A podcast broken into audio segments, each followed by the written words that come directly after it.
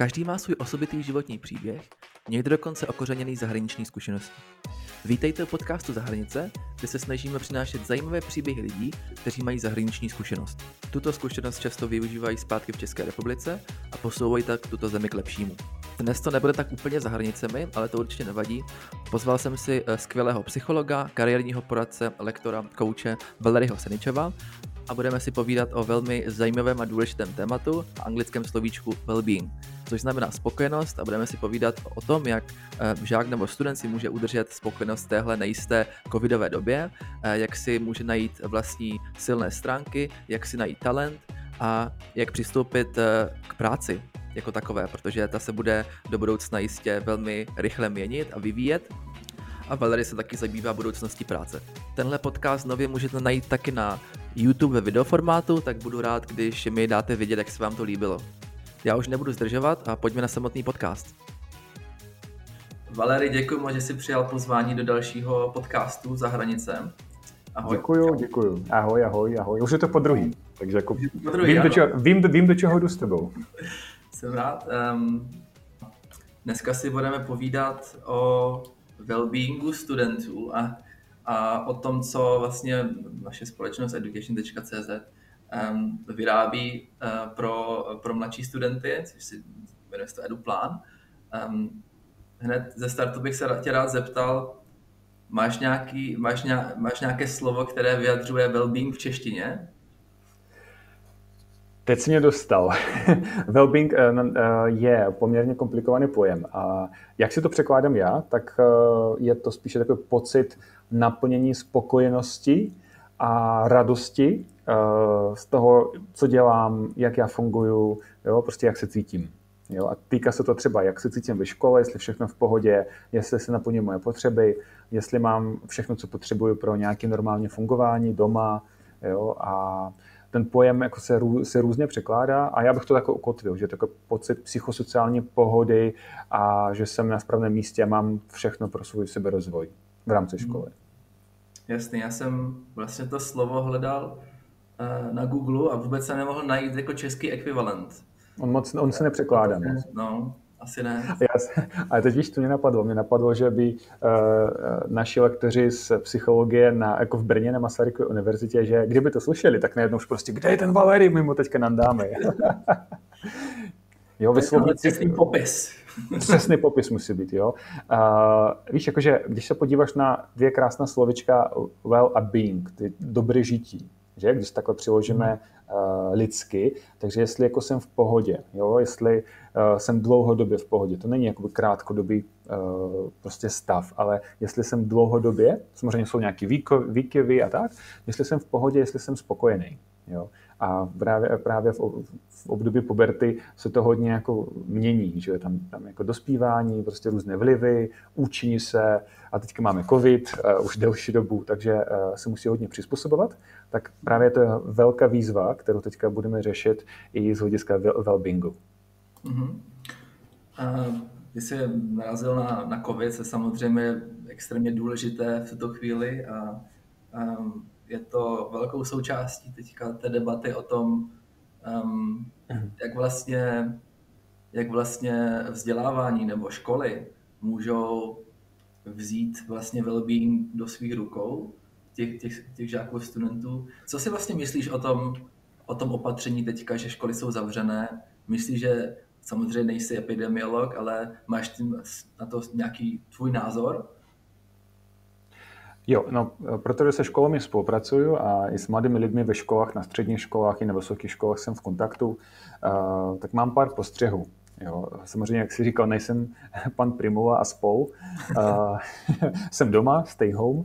A já si myslím, že ta, ta nařízení prostě během, uh, během první vlny uh, byla poměrně drastická. Jak pro koho, ale byla drastická, protože najednou je to obrovský krok, obrovská změna v tom, jak školy, jak žáci uh, najednou začaly fungovat. Jo. Třeba vzpomenu si školu Futurum, o které se dneska i budeme bavit, tak, uh, protože tam už byla nějaká připravenost a nové technologie už měly uh, zaběhnutý, takže ta, ten switch, ta změna do online nebyla tak drastická, jo? protože když se podívám na jiné školy, které nebyly tak moc, nechci říct aktivní, ale spíše jako nebyly tak rychle připravené, tak eh, tam docházelo k tomu, že jako zvykání si na tu no, novinku ze strany učitelů, ze strany žáků, ze strany rodičů a dalších lidí kolem toho trvalo delší dobu. Jo.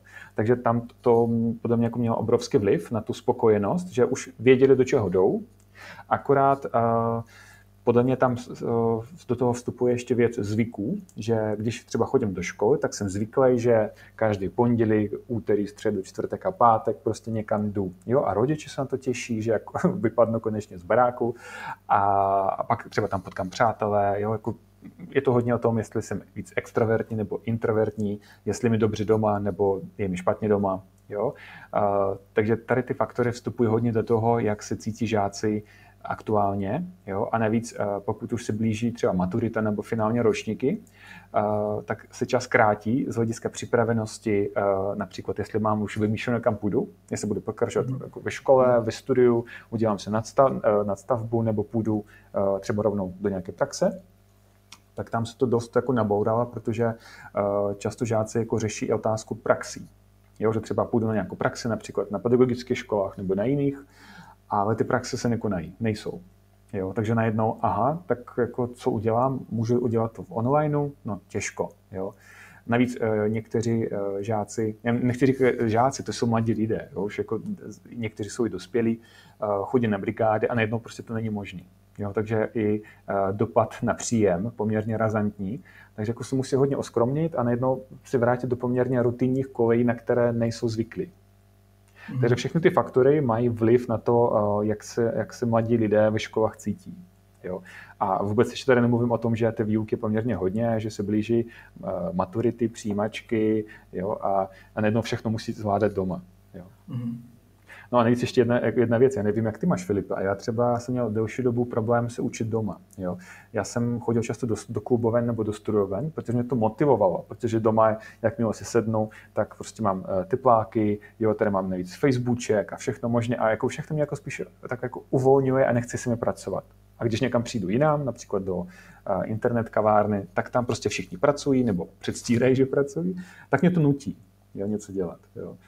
Jo, já to mám a... úplně stejně, protože já třeba home office uh, nemám úplně rád. Já vždycky jsem radši někde venku, uh, hmm. ať je to knihovna, nebo je to nějaký office, protože jak říkáš, tam lidi pracují a tam ty to jako nutí.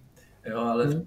doma máš, ještě když ješ třeba v malém bytě, tak uh, tam jako rozdělit ty prostory mezi práce, studium versus vlastně osobní život, tak je hrozně složité. Jo? Hmm. Nevím, jestli to máš podobně. A to mám podobně, navíc my máme doma dvě děti a s manželkou pracujeme. A dneska ráno zrovna vedu příklad, co mi pomáhá trošku na, e, nastartovat ten pracovní jako mod, jako, že já se třeba normálně jako mm, nasnídám a podobně, dokonce jako se navoním, jo, jako, jako bych šel někam. Takže se formálně a sednu si a že třeba já jsem jako prostě v práci, jo, nebo něco dělám pracovního. Jo. Dokonce se mi ptala žena, a kamže dneska jdeš? Ty máš někým schůzku? Já říkám, ne, já sedím dneska online. Jo? Ona, no uvidíme. to je hlavně neříkej. Jo? Tak bacha na to, jo? no, no a hele, jako... vidíš třeba, ano, promiň. Já chtěl jsem říct, jako ten zvyk je obrovská věc. My de facto mluvíme o těch zvicích, že spoustu lidí je zvykla na ten uh, offline set, jako režim, že se potkávají, podávají si ruce, sedí v lavicích a najednou to dlouhou dobu nebude, nebo není možné, nebo není hmm. safe tak já si myslím, že to je pro všechny, nejenom pro žáky a žákyně jako velká výzva. Jo. A bude to nějakou dobu trvat, jo. spíše pak je to víc o tom, nakolik jsme eh, soběstační, nakolik jsme, eh, řečeno o, o slovy Petra Ludvíka, umíme našeho slona řídit. Jo, jako, mm-hmm. takzvaně, jako, takzvaně jako nechat si poručit a ještě eh, poslechnout. Mm-hmm. Ty jsi vyjmenoval mnoho faktorů, které ovlivňují vlastně ten well-being, spokojenost. Když se podíváme třeba i na mladší studenty, možáky, tak um, je tam vůbec možnost jako udržet nějakou vnitřní či vnější spokojenost, uh, když mají, když jsou, jsou opravdu malí a třeba se nikdy nesetkali s něčím, jako je online výuka a jsou třeba vystrašení. Tak jak, jak ta škola by třeba mohla, mohla reagovat na tohleto? Jak, co by mohla udělat pro to, aby vlastně ta spokojenost byla na nějaké jako aspoň bazální úrovni? Jo?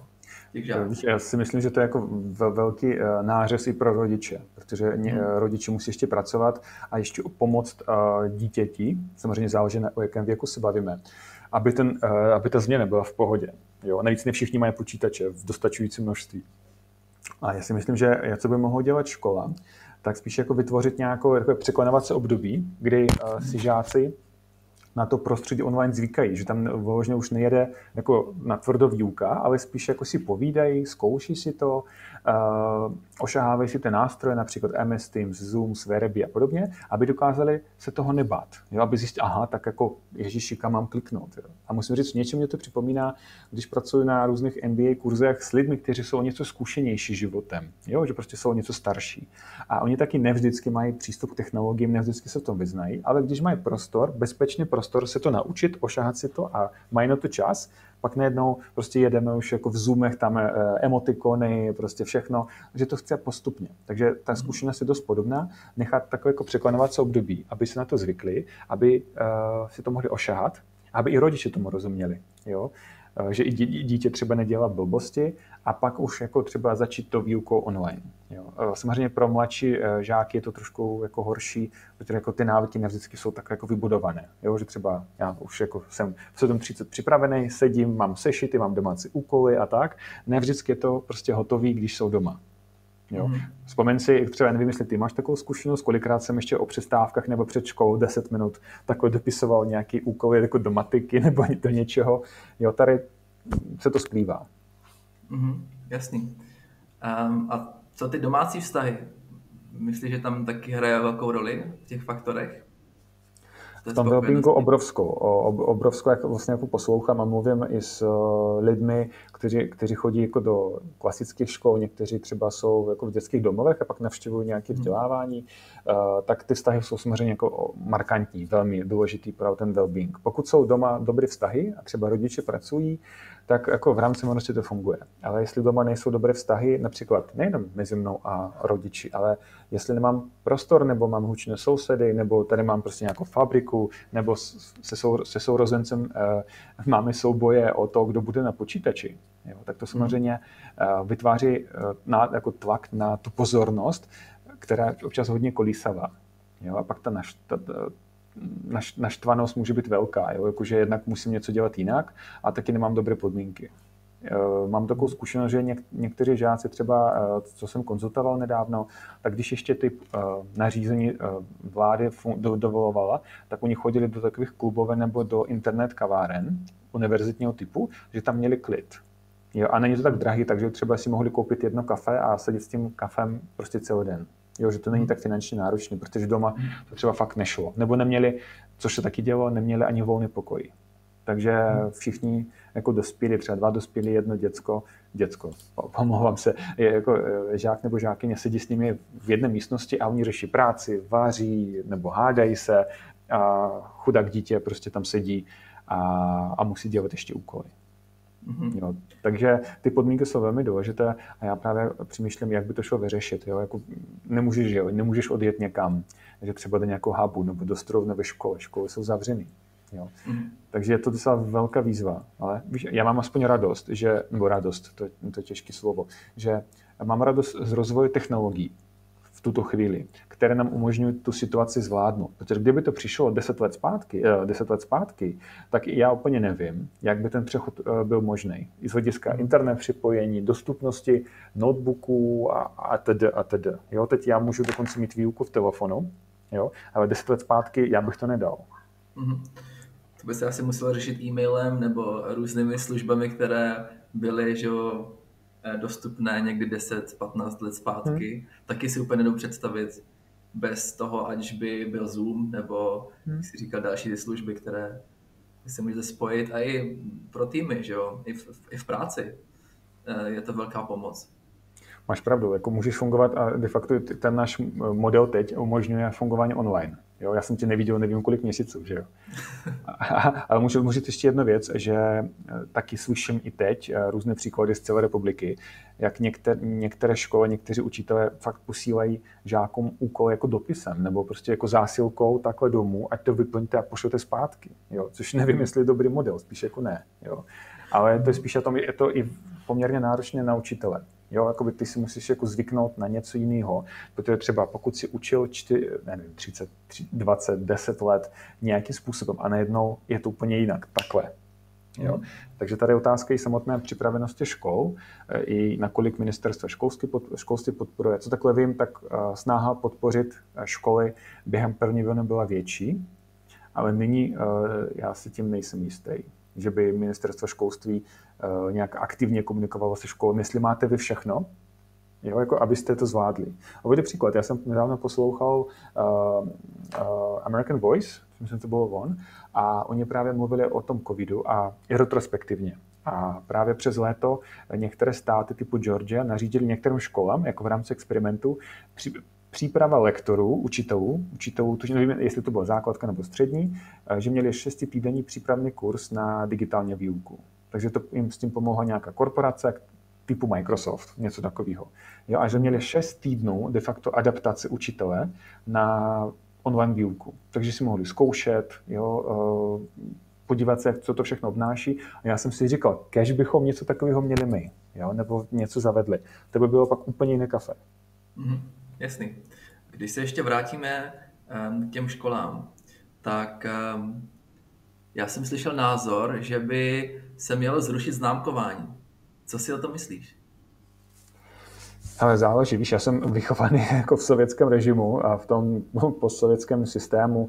Eh, to záleží. Jo? Eh, tady by si mohli vyjadřovat pedagogové. Eh, za mě jako člověk, který pracuje s tím, že já potřebuji většinou žáky žáky někam posunout v tom rozvoji a mílníky jsou důležité. Jo? A já si nemyslím, že jako známky jsou vždycky tou nejlepší formou. Může být komentář, nebo to, že jako pokud, si to, že pokud ty, ty si splnil nějaké podmínky, tak uh, prostě procházíš dál. Jo? Takže v některých předmětech možná známkování není úplně nutné. Jo?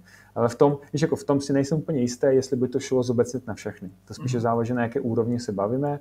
Znám i příklady škol, kde třeba byla jako dokonce na, uh, iniciativa zrušit jakékoliv známkování. Jo? Mm já si myslím, že eh, pokud to nebudeme jako sázet úplně automaticky, pojďme teda zrušit všechno, budeme jenom nechat, nechat lidi procházet, to by taky nefungovalo. Spíše jako najít kontext, vyzkoušet si to formou pilotu, jestli to opravdu pomáhá. A cílem podle mě jako je, abychom naučili, uh, abychom podpořili spíše jako rozvoj mladých lidí v tom sebevzdělávání, abychom je de facto, abychom jim neotravili ten, uh, ten život a tu chuť hlavně. Protože kolik, kolikrát slyším od, od mladých lidí ze škol, ježiš, už nikdy, bože, jako, že čtyři nebo kolik let prostě eh, je otravovali eh, přístupem většinou učitel, kteří nejsou, už jako nejsou zapálení pro tu věc. Jo? Takže hmm. pak není tam ani ta inspirace, ani není ten push, že já bych, já bych se to taky chtěl naučit.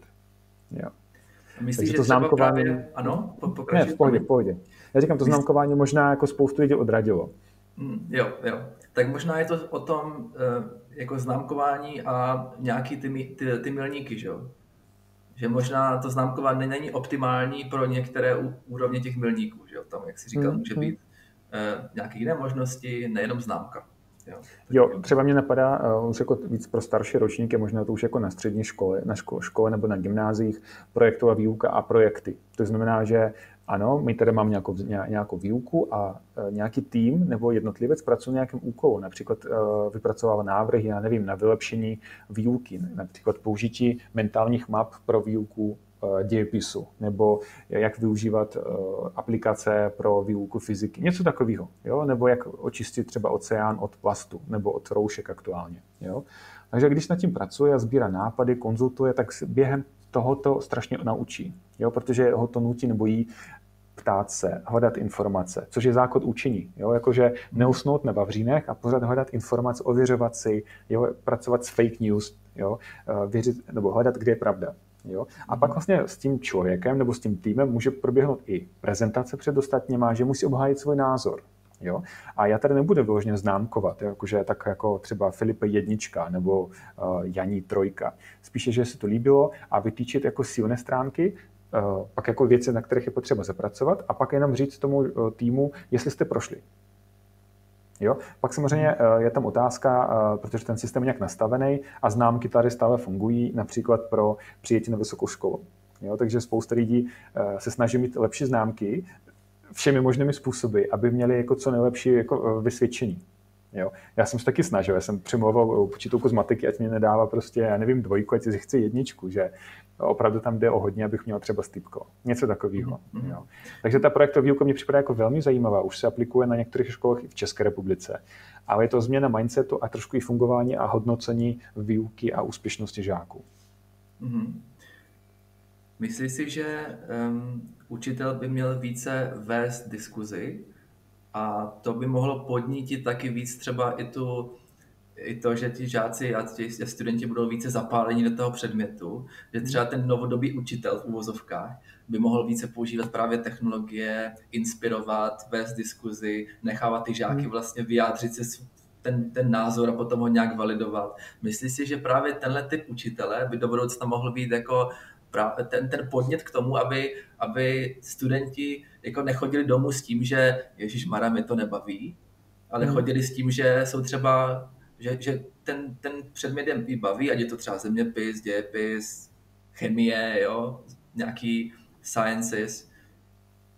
Co, co si myslíš o tom, jako co, by to, co by mohlo podnítit vlastně, ať už je to třeba zábava toho, nebo zábavnost toho předmětu, aby byl přesný, a i toho nějak napojená spokojenost potom těch žáků třeba. Hmm, hmm.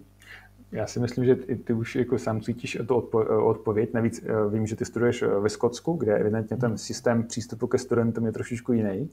Mm. Uh, za mě, uh, já jsem, říkám, já jsem nějakou dobu vyrůstal v Bělorusku a pak jsem se přestěhoval sem.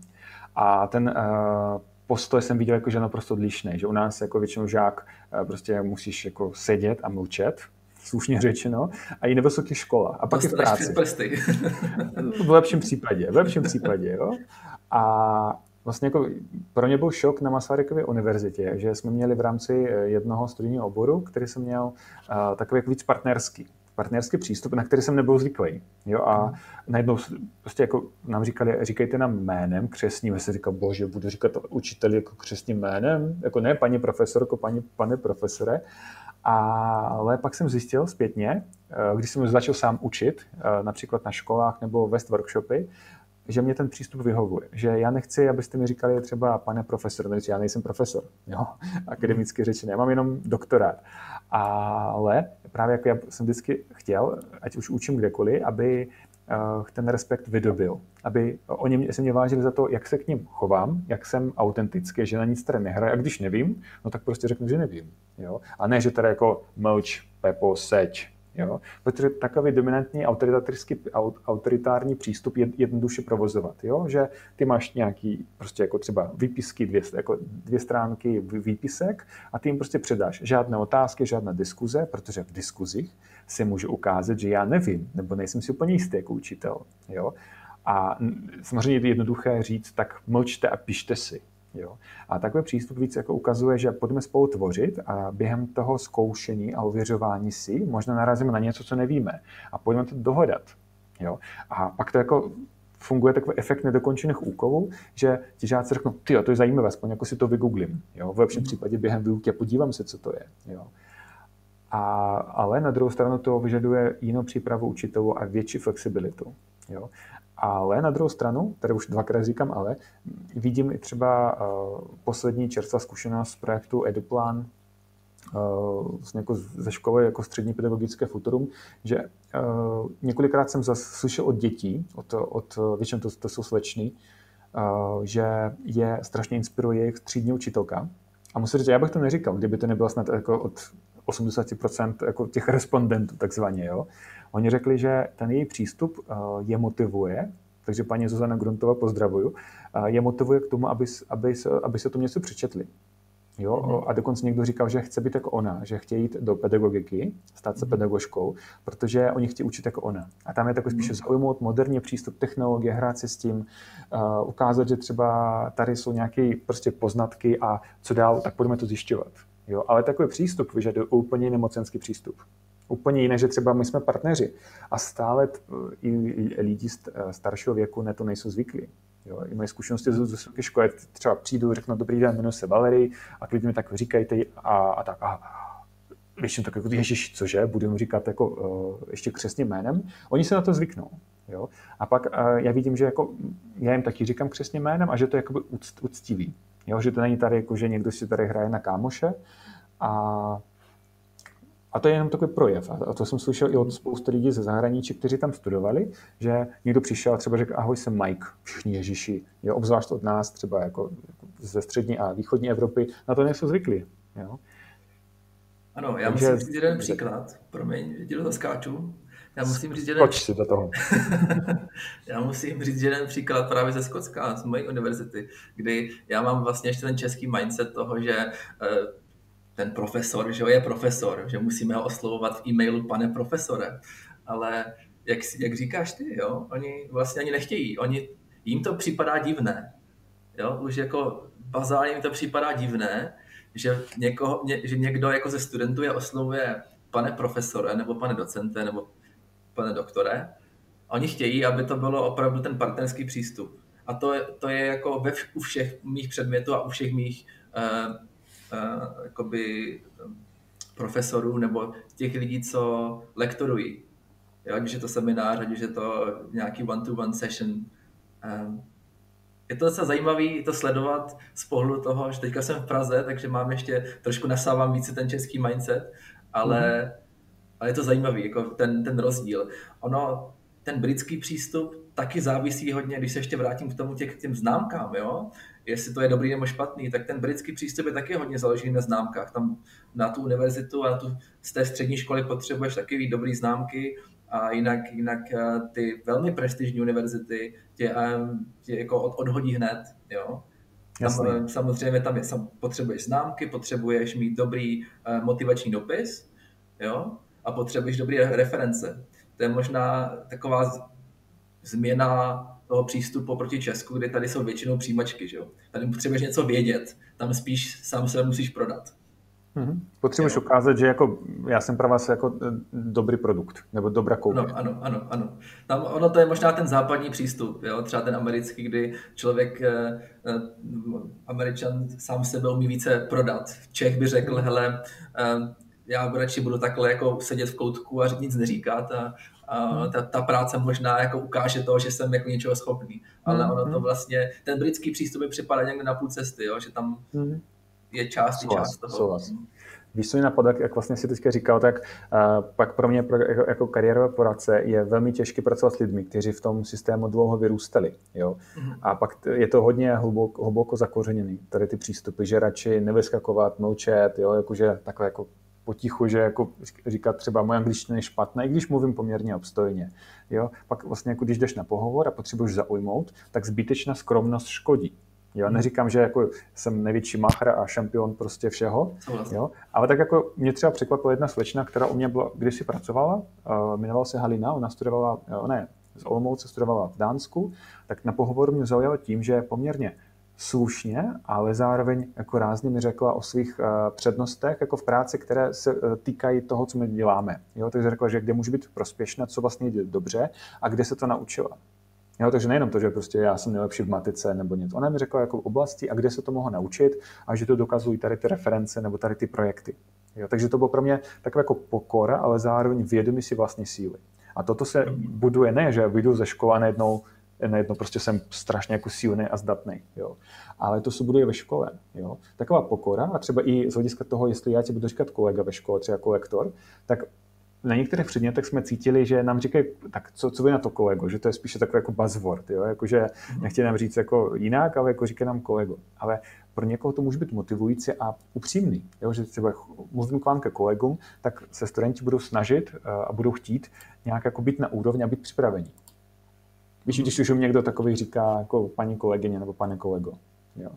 Takže my začínáme právě jako i vlastně tu přípravu na budoucnost práce, která bude poměrně nejistá a náročná už jako třeba na základkách a středních školách. Jo. A to jsou takové jako základní pilíře uh, toho i sebevědomí a úspěšnosti člověka. Hmm. Teď, teď, jsem, teď jsem se dostal do témat, že? To bylo, teď jsme, jsme se dostali úplně daleko tak od toho. Zpátky, zpátky, zpátky, zpátky. Dostali jsme se daleko z toho základního tématu wellbeingu. To, to se mi stává, to se mi stává, já přesně tak jako čas uletím, no. Ne, to je úplně v pořádku. Tam samozřejmě se napojí hrozně moc dalších eh, témat. Jo, že? jo, jo, máš pravdu. Tam se nedá říct, že well-being a tohle je konec. Jo? Tam samozřejmě záleží na spoustu dalších faktorů, jak už jsi sám zmínil předtím. Mm-hmm.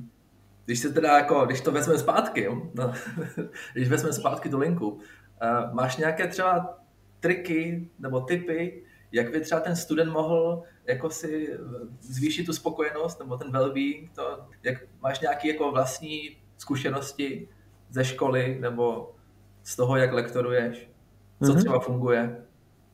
Tak eh, je to, to jsou samozřejmě jako obecné rady, jo? a já třeba nemám rád obecné rady. A co může fungovat uh, pro ten well-being, tak uh, například pro ty finální ročníky, já nevím, druhák, třetíák, čtvrták může nejvíc fungovat, uh, když už mladý člověk ví, kam chce jít. Jo, že vím zhruba, kam chci a mám možnost si to ověřit. Například mám kvalitní informace, kvalitní online zdroje, můžu zjistit třeba, jak to tam funguje reálně. To je jedna věc, protože tuto věc považuji za velmi důležitou, protože spousta lidí má hodně nejisté informace o tom, jak to funguje, nebo co obnáší například studium práva, nebo psychologie, jo? nebo řeknou. OK, tak mě zaujala knížka, já nevím, designerem vlastní práce, tak budu psychologem. Ale oni nevědí, co to obnáší být psychologem, nebo co to obnáší být učitelem. Jo? Takže pak přijdou a najednou, bože, kde to jsem, jo? Jako, co to tady dělám? A pak člověk odchází. Jo? Takže uh, zjistit, a některé školy umožňují třeba různé praxe, nebo třeba zapojit se do různých projektů. Jo, že člověk je aktivní, tak se zapojit do různých projektů. Třetí věc, která si myslím, že má velký vliv na well-being, tak to je e, zázemí doma. Jestli doma tě podporují v tom, jestli se nesnaží tebe přemluvit, abys dělal, nebo byl někým, tím být nechceš. Jo, protože často slyším takové i na konzultacích, obzvlášť na kterých jsou i rodiče a děti, jo, dohromady, takže přece jako oni mají ty zkušenosti a vědí, jak to funguje. Jo, tak pak už vidím, že je potřeba radši pracovat zvlášť a pak je zase dát dohromady. Jo, že je takový víc partnerský přístup. No a čtvrtá věc, aby ve škole prostě jim to dávalo smysl, aby eh, vnímali ten čas, který tam tráví, buď už online nebo offline, že to je smysluplný. A smysluplnost většinou jim dává, eh, nebo nastává tehdy, když vidí, že eh, je tam zájem učitele, taky, že mají ty požadavky přiměřeně tomu, jak jsou zdatní, třeba kognitivně, sociálně, jestli jsou vyspalí, jestli nic jim není. No a taky jestli jako i eh, to kolem toho, například eh, skupinové vztahy jako ve třídě, jo, jako jestli to nějakým způsobem funguje.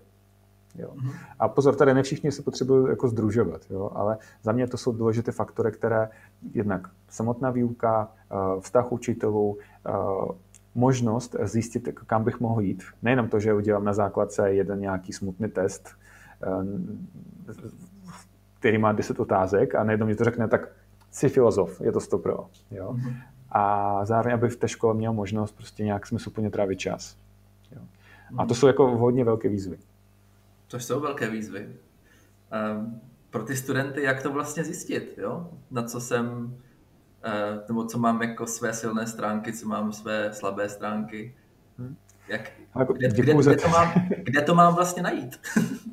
Jako děkuji ti moc, moc krát za ty otázky, protože uh, k těmto otázkám přichází spousta dospělých a třeba i rodičů. Uh, mám takovou zkušenost, že rodiče, když vidí uh, svoje dítě vyplňovat nějaký test nebo i konzultovat se mnou nebo s kolegy, tak nejedno pak jako taky, jako to běží hlavou, to jako, tak, taky zkusím, jo. Kdybych si to udělal. no, jakože jako, pak jako často slyším, no, kež bych já měl, když jsem byl mladší, ten přístup, jo. Ale pak jako občas se mi někdo ozve z rodičů nebo učitelů. To je, to je fakt super, mám z toho radost. No a těch způsobů je několik. Jo? A uh, pojďme jako si vyjmenovat jen pár z nich. První věc, uh, selský rozum jo, a pozorování sebe. Takže jako koukáš na sebe, poznáváš, víš, jako, co tě baví, co tě láká, třeba jako knížky, filmy, příběhy, jak reaguješ třeba pod tlakem, jo, jestli se něco stane, rozhádeš se s někým, tak jak na to reaguješ? Jo, buď jako se sklidníš, nebo snažíš se z toho nějak trošku vykecat, jo, a hned zjistíš, aha, tak v té komunikaci mi to jde. A nebo spíš jako, že ne, komunikace není moje, spíš jako to budu řešit jinak. Jo? Pozorování sebe na různých projektech a stážích. Takže jako během školy už můžeš být zapojen všude možně a to je super zkušenost, protože jednak si vyzkoušíš sám sebe, například jak jsi disciplinovaný, jak můžeš řídit sebe, co ti vlastně jde dobře, Jo, najednou zjistíš, aha, tak já fakt umím krásně psát, nebo aha, tak já umím jako fakt uklidnit lidi nebo je propojit. Jo, aniž bys to studoval. Najednou, aha, nebo ti někdo řekne, jako třeba Filipe, to bylo fakt pěkný a jak si to krásně popsal a všichni se sklidnili. Jo, tak takové zpětné vazby jsou velmi důležité. Často je mladý člověk ani nevidí, neslyší. Jo, že prostě jo, dobrý, jsme to zvládli. Ale to jsou takové jako postřehy, takové jako puclíky do, do, do velkého, jo, velkého puclíku. Jo. A, do, do, do puzzle. a třetí věc, a, různé kariérní workshopy psychologické, kariérní, de facto to, co jsme měli na eduplánu a tam potřebuješ být hodně opatrný a velmi uspůsobovat to té cílové skupině připravenosti. Jo, že jako na pohodu lidskou formu, hravou formu, při, přibližovat to téma, aby, aby mladí lidé mohli to zkoušet, poznávat sebe, protože podívej se, a to je fakt masak, masakr, jo.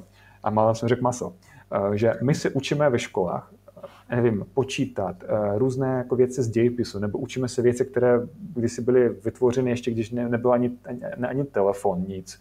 A, a najednou my zjišťujeme, že nikdo nás neučil, jak pracovat sám sebou. Jak zjistit, k čemu mám, mám předpoklady, jaká škola mě pomůže. Jo? A vůbec, co vidím kolem, tak jaká škola mě vůbec připraví na to, co se děje. Jo? A právě takové objevování sebe, poznávání sebe i ve skupině ostatních, možnost o tom mluvit a nebýt zatrapnýho, jo? že Mhm. Jo, tak právě je to super, že my máme možnost takhle to poznávat. A, a mám zkušenost i z Francie a z jiných zemí, že s mladými lidmi potřeba pracovat a vrátit se k tomu tématu. Protože jako mladí lidé třeba od 15 let jako prochází bouřlivým rozvojem, vývojem, ale je fajn tam mít takové jako opakovací uh, workshopiky nebo možnosti s někým promluvit, co dál. Protože třeba v 15 letech chceš být, já nevím, hasič, a v 18 letech zjistíš, že to vůbec nedává smysl. Jo? A to je, už může být tě trapný před spolužákami, protože měníš názor. Jo, přece ti pak řeknou, a ty si přece říkal, že budeš hasič, tak jak to máš? Jo? A už ta skupinka po tobě jde. Jo? A, a čtvrtá možnost, různé testy talentu, silných stránek nebo i osobnostní testy. A tam zase jako velmi opatrně, protože se psychika vyvíjí, hormony Eh, tam hodně zasahují a nejvíc ta psychika jako potřebuješ hodně opatrně, protože nevždycky pochopí, na co si ptáš nebo na co se ptá test. Takže je tam velká potřeba interpretace, velká potřeba vysvětlování, že ty výsledky neznamená takové jako nálepka, jo? že třeba ty jsi introvert, tečka, nazdar, ale spíše, že to je něco jako fotka tebe v pohybu. A něco může to znamenat, ale pojďme spíše to probrat a uspůsobit s někým, kdo tomu rozumí té metodice a tomu dítěti nebo mladému člověku, co to pro tebe může znamenat teď a tady? A třeba trošičku do budoucnosti. Propojit to třeba se školou, eh, aby, aby ten mladý člověk pochopil, co to znamená. Dokázal i na základě své zkušenosti, protože on je expert na svou zkušenost. On přece žije sám, sám sebou. Aby dokázal pochopit, aha, tak buď to platí, anebo třeba udělal test úplně jinak. A často se stává, že udělají test spíše jako, jak by chtěli vypadat v tom testu. Ne, jací jsou, ale do čeho je trošku společnost nebo nějaká malá skupinka, která pro ně důležité tlačí. Jo, tam je spoustu takových niancí a na takových workshopech my právě máme možnost to ověřovat a uvědomuji si, že ne vždycky je to příjemné pro někoho, tak třeba ve skupině sdílet, že na základě testu nebo nějakých uh, projektivních metod, například kreslíme naše talenty a všechno, co víme do posud, například ve formě stromu. Jo? Takže máš to kořeny například, to jsou různé to jsou různé certifikáty, co jsem dostal ve škole. Eh, samotný, samotný kmen, tak to jsou talenty a větve, jako, nebo koruna stromu, eh, to může být jako všechny aktivity, prostřednictvím kterých se ten talent projevuje. Například umím dobře komunikovat, pokud si myslím, že to je můj talent, tak jak se to projevuje? Projevuje se to tím, že eh, já mám rád třeba komunikace s lidmi, rád například někomu něco vysvětluju, předávám a podobně. To jsou aktivity, kterým kterým se vlastně se talent projevuje. Jo? Ale, ale takhle většinou oni neuvažují, nevědí to. Takže spíš jako, takové jsou, to jsou střípky a na těch konzultacích my spíše se snažíme hledat propojení. Jo? A potřebuješ velmi opatrně a na to si myslím, že fakt potřebuješ i vzdělání a zkušenosti v tom oboru. A ne, mm-hmm. že co teďka vidím v, i v psychodiagnostice vůbec, jako i pro dospělé, že někdo projde dvoudenním kurzem a myslí si, že už může interpretovat a tam de facto tak sází, ale určitě si toto a prostě žádná možnost jiná není. Jo. Takže s mladými lidmi je to spíš jako kombinace a to, co jsem říkal, ty, ty zkušenosti, tak uh, můžeš uplatnit i v dospělém věku. Jo, v dospělosti propojovat to, pozoruješ sebe, první zkušenost, druhá zkušenost, škola, jo, jako pak zjistíš, aha, tak asi jsem nevybral ten obor, který jsem měl. Jo? A to jsou pro tebe takové jako majáčky, jo? kudy jdeš. A třeba moje práce kariéru poradce a psychologa znamená, pomáhám lidem najít takovou vnitřní, nebo aktivovat vnitřní GPS. -ku. To znamená, ztratím se, nevím teď, co ale vím, které aktivity mi jdou a co mě baví.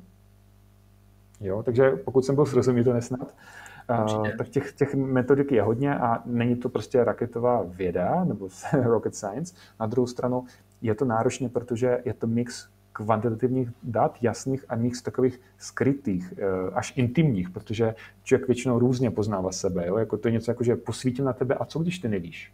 Mimochodem spousta mladých lidí říká, že nevědí, co jim jde. Nevědí, nevědí, jak jsou. Takže vytvořit bezpečný prostor, aby postupně to zjišťovali. A proto vidíme i smysl uh, pracovat s mladými lidmi. Protože jako jednak sám jsem něčím prošel a oni hodně slyší na ten příběh, že já tam přijdu a řeknu, třeba, že do 20 let jsem myslel, že budu úplně někým jiným a to jako 8 příkladů. Jo. A když jim takhle řekneš, jakože, hele, jako já jsem tady prostě pro vás a taky jsem nevěděl, taky jsem tápal, tak oni pak se ti víc otevřou. Mm-hmm.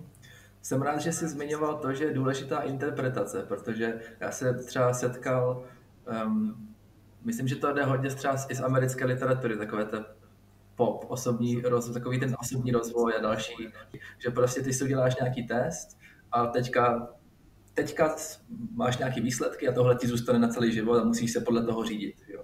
Hmm. Jak, jak jsi říkal.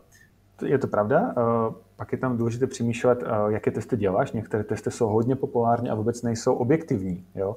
Uh, třeba test MBTI, který je poměrně populární, Myers-Briggs, ale on jako hm, v retestech a jako není dobrý. Že to znamená, ne vždycky zkoumat to, co by měl zkoumat a v opakovaných testech jako zjišťuješ různé věci. Jo? Vychází ti různé výsledky. Jo? Takže uh, jedna věc je móda, co teďka jako trendem, co frčí, třeba čím kratší, tím to lepší, ale takhle to nefunguje. Jo? Takže třeba během dvou otázek, tak já nezjistím, jaký jsi, že jo. A když někdo tvrdí, že to zjistí, tak je to prostě neprofik amatér. A je to nebezpečný. Mm-hmm. Takže my se snažíme vytvořit i program, když pracuji s mladými lidmi, eh, pracovat s eh, partnerskými institucemi, které mají ověřené metody a jsem s tím obeznámen, umím s tím pracovat a i umím to vlastně tím mladým lidem vysvětlit. Normálně, lidsky, že se neschovávám za nějaký složitý pojmy, že třeba tvoje rigidita je na, na 0,59 jo, a, a nic neřeknu, tak jako ty brďo. Jako. to slyšel. Jo. Já bych byl z toho slušně řečeno úplně vendaný, jo, jako kdyby někdo takového řekl. A jsou, jako potkával jsem něk, někteří, některé lidi, kteří třeba popovídali se mnou minutu, dvě a pak řekli, no víš co, my jsme prošli nějakým školením a určitě si ten typ NS5, 100 pro. Já říkám, dík. Jo? A takhle, takhle to nejde. Jo? Takhle to nejde a právě uh, my se snažíme ukazovat i, jak rozpoznat eh, kvalitní test, eh, kvalitní zdroj seberozvoje. A, a, a cílem je, aby nás nepotřebovali. Jo, aby dokázali sami vyhledávat zdroje podpory, třeba buď samostudium, čtení, rozvojové aktivity, kterým sednou. Jejich osobnosti, jejich uh, typu učení a třeba i tomu oboru, který chtějí dělat.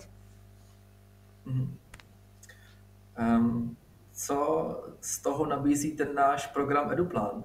Já jsem teda, musím se přiznat, že um, já jsem viděl jenom logo a vlastně nevím, co je v tom, co, je, co, co, co se vlastně děje v tomhle programu. Mhm. Tak jestli bys to mohl trochu popsat. Mě, jo. Uh, tak chci připojit na náš další workshop. Tam si myslím, že to pochopíš. A velmi stručně, o čem to je EduPlan, uh, tak to je zase spojení dvou slov, vzdělávací plán. To je program, kariérní talentový program na na poznání vlastního potenciálu, vlastní osobnosti, vlastních silných stránek a jak vlastně tady ty informace uplatnit v tom, abys například, abys, aby si zvolil, zvolil svou studijní cestu dál nebo pracovní cestu, profesní, eh, odpovědní, abys měl maximum informací, aby si mohl rozhodnout, který směr je tvůj, který ti víc sedne, jo? nebo které aktivity ti sednou a aby si mohl prostě jako mít větší vliv na svůj život. Jo? A my tam hodně řešíme jednak poznání sebe, má to několik fází, eh, online testování silných stránek, poznání studijního eh, stylu, nebo který styl ti nejvíc sedne. Pak máme workshop, kdy to vlastně s dětmi řešíme, poznáváme se navzájem, poznáváme se každý, eh, poznává každý svůj talent, snažíme se i vidět, jak se to projevuje, jo, jak třeba v jakých aktivitách, v jakých kroužcích, jo, aby viděli to propojení. Pak navazuje individuálně konzultace, kdy s každým z těch mladých lidí my konzultujeme a ladíme přímo na míru. Jo? Takže máme možnost v rámci individuálu s dětmi probrat, co to znamená vysvětlit. A kolikrát jsem tam slyšel, aha, tak jsem neviděl, že s, tímto, s těmito talenty já můžu dělat i toto. Jo? To vůbec nevěděli. Jo? A pak vlastně i to je vlastně jako to, co nás čeká, tak pak to vlastně pokračuje zase jako skupinovou aktivitou, kde my řešíme to tež, ale víc do hloubky. Jo, jak pracovat s lidmi, kteří třeba mají odlišné talenty, jak komunikovat. Jo, a snažíme se to ukotvit co nejvíc v praxi, v tom, co dělají, v tom, jaké mají hobby, jo, aby prostě to poznali. Jo? Takže kdy, kdybych to jako zhrnul, je to sebepoznávací program, který je zaměřen na poznávání svých silných stránek, talentu a aktivit, které s tím souvisí, aby mladí lidé mohli mít větší kontrolu nad tím, jak si volit svou budoucí cestu. Jo? A na základě toho i volit nějaké směry, například pracovní. A třeba pokud nějaká aktivita není možná, například v oblasti gastronomie nebo hotelierství, tak s tím profilem, co bych já mohl dělat, jak bych si mohl přizpůsobit. Jo? Jako, takže je to taková mobilita, jak jsem říkal, i budování eh, interní GPSky. Mm-hmm. Je to ambiciozní program, uh, protože my ho chceme rozšířit dál jako na, na učitele a třeba i na, na všechny školy, které budou mít toto zájem. A cílem je to téma víc otevírat, aby chom se nebáli témat osobního rozvoje, protože to není jen takový jako osobní rozvoj, jo, pracuje na sobě. Má to jasný dopad, abys byl ty víc připravený jo, abys měl větší moc a kontrolu nad svým životem. Jo, abys měl třeba i větší sílu, energii v tom, co děláš. Jo, že ty nejsi jenom takový jako kam vítr, tam plášť, ale že ano, tady je bouřka, klidně, ale já vím prostě kam, nebo jsem, vím, vím, co mi pomůže zjistit, kam jdu. Vnitřní kompas. Je to vnitřní kompas a ten program EduPlan právě jsme vytvořili s Education.cz, uh, protože něco takového jsme dělali dřív a přišla správná chvíle, že i v období krizí je potřeba inovovat a potřeba pracovat a přinášet žákům, mladým lidem eh, inovativní produkty, které vlastně můžou jim pomoct. A hlavně jako to je podle mě, nechci mluvit úplně za všechny, ale já si myslím, že nás hodně spojuje to, že my chceme pomoct. Těm mladým lidem sdílet své zkušenosti, učit se od nich a vytvořit program, který bude opravdu šitý na míru a který bude lidský a zároveň efektivní.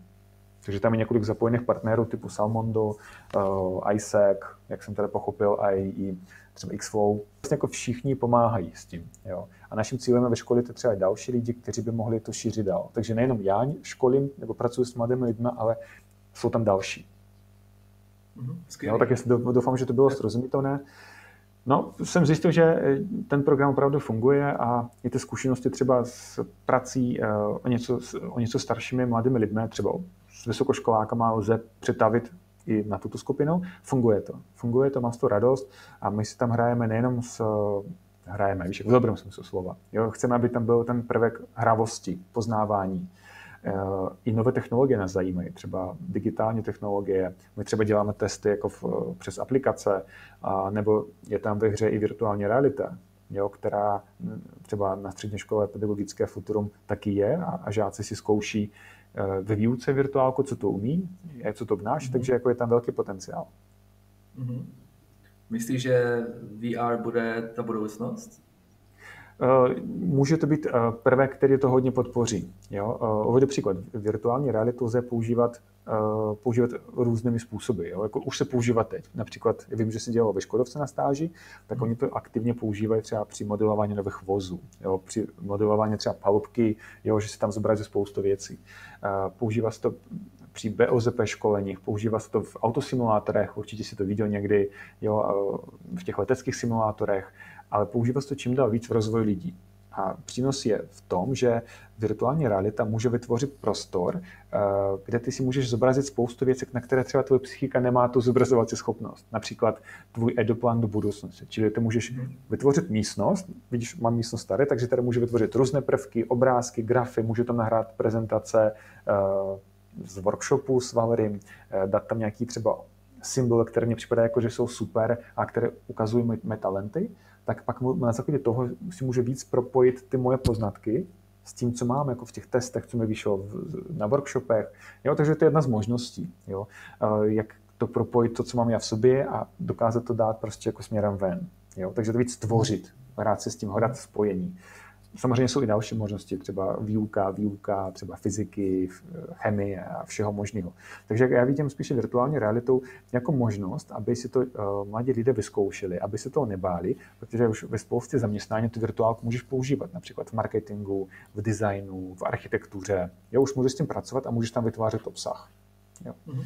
Takže za mě je to spíš jako i krásná ukázka toho, že my se nebojíme změn, my se spíš jako si chceme vyzkoušet a popřemýšlet, jak mi to může pomoct. Zkus si představit, že prostě uvidíš, eh, přijde k tobě na pohovor někdo šikovný nebo šikovná a koukáš na CV, které je nabustované, ve kterém ty jasně vidíš propojky mezi tím, že vlastně jako, na jakou pozici se hlásí, takže tam je krátký motivační dopis, kde vlastně mladý člověk popíše, co mu jde, jak se to projevuje. Pak vidíš CV třeba praxe nebo projekty, na kterých dělal dobrovolnictví, jo, skrz které třeba rozvíjel se soft skill a podobně. A zároveň třeba uvede, že má zájem o nové technologie, takže Canva, jo, pak třeba Photoshop, já nevím co všechno, a zároveň třeba i zobrazovat si techniky ve virtuální realitě. Ty si řekneš, ty brýle, to je zajímavý, popiš mi o tom, řekni mi o tom něco. Jo.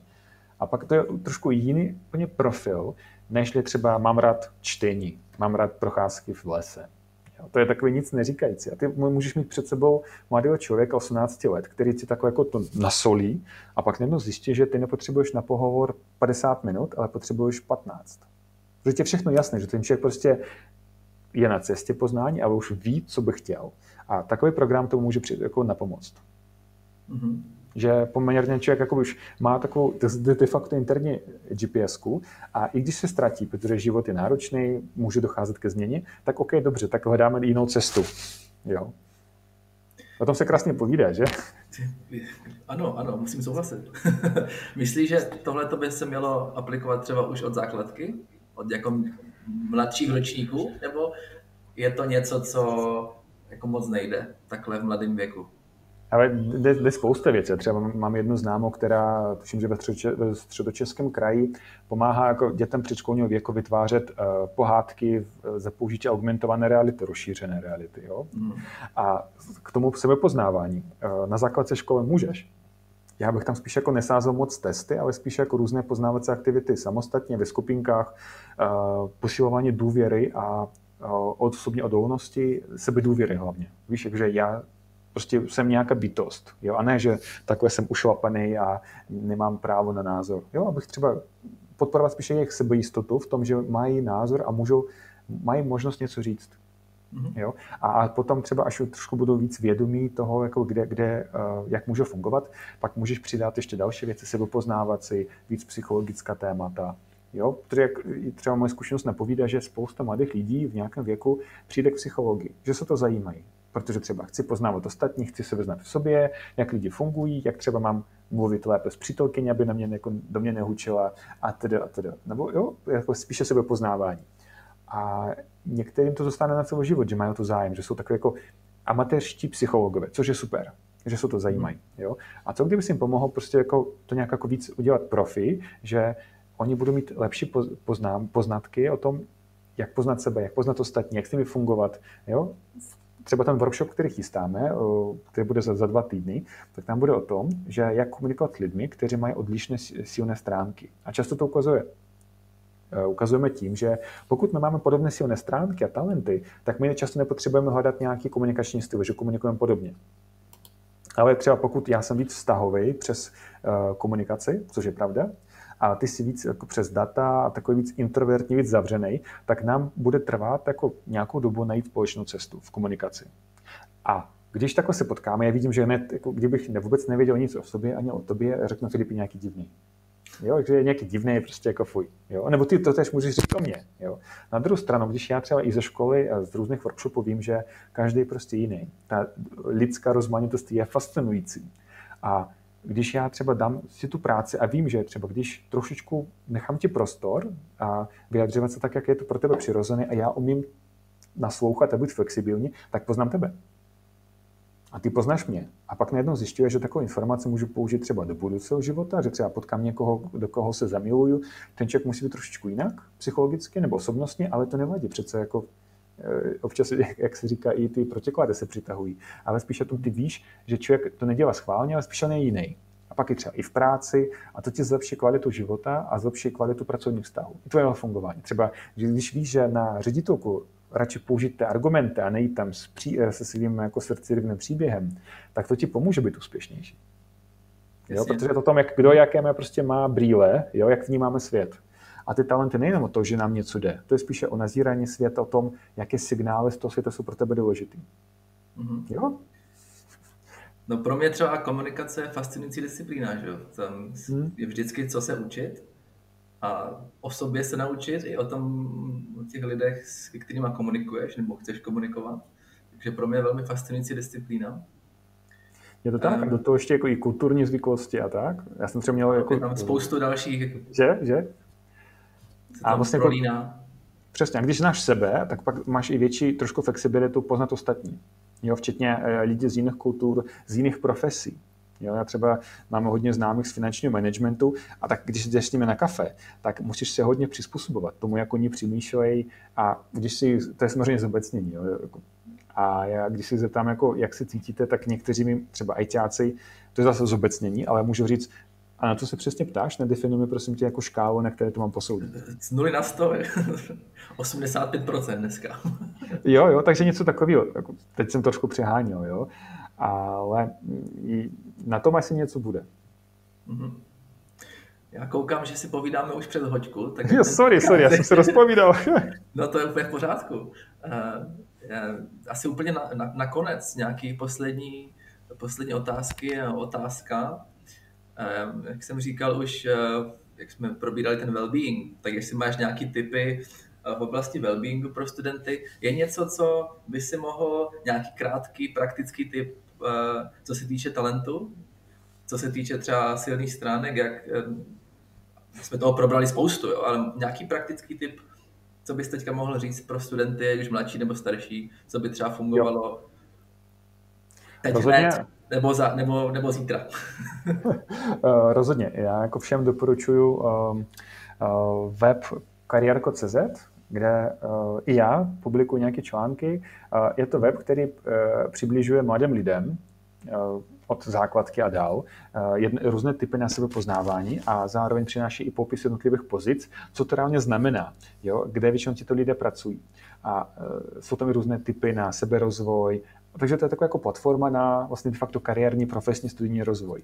A já vlastně tu platformu rád podporuji, protože je to pro mě přirozený, je to pro mě velmi autentický způsob komunikace s mladými lidmi, že to není nějaká prav, právnická hantýrka.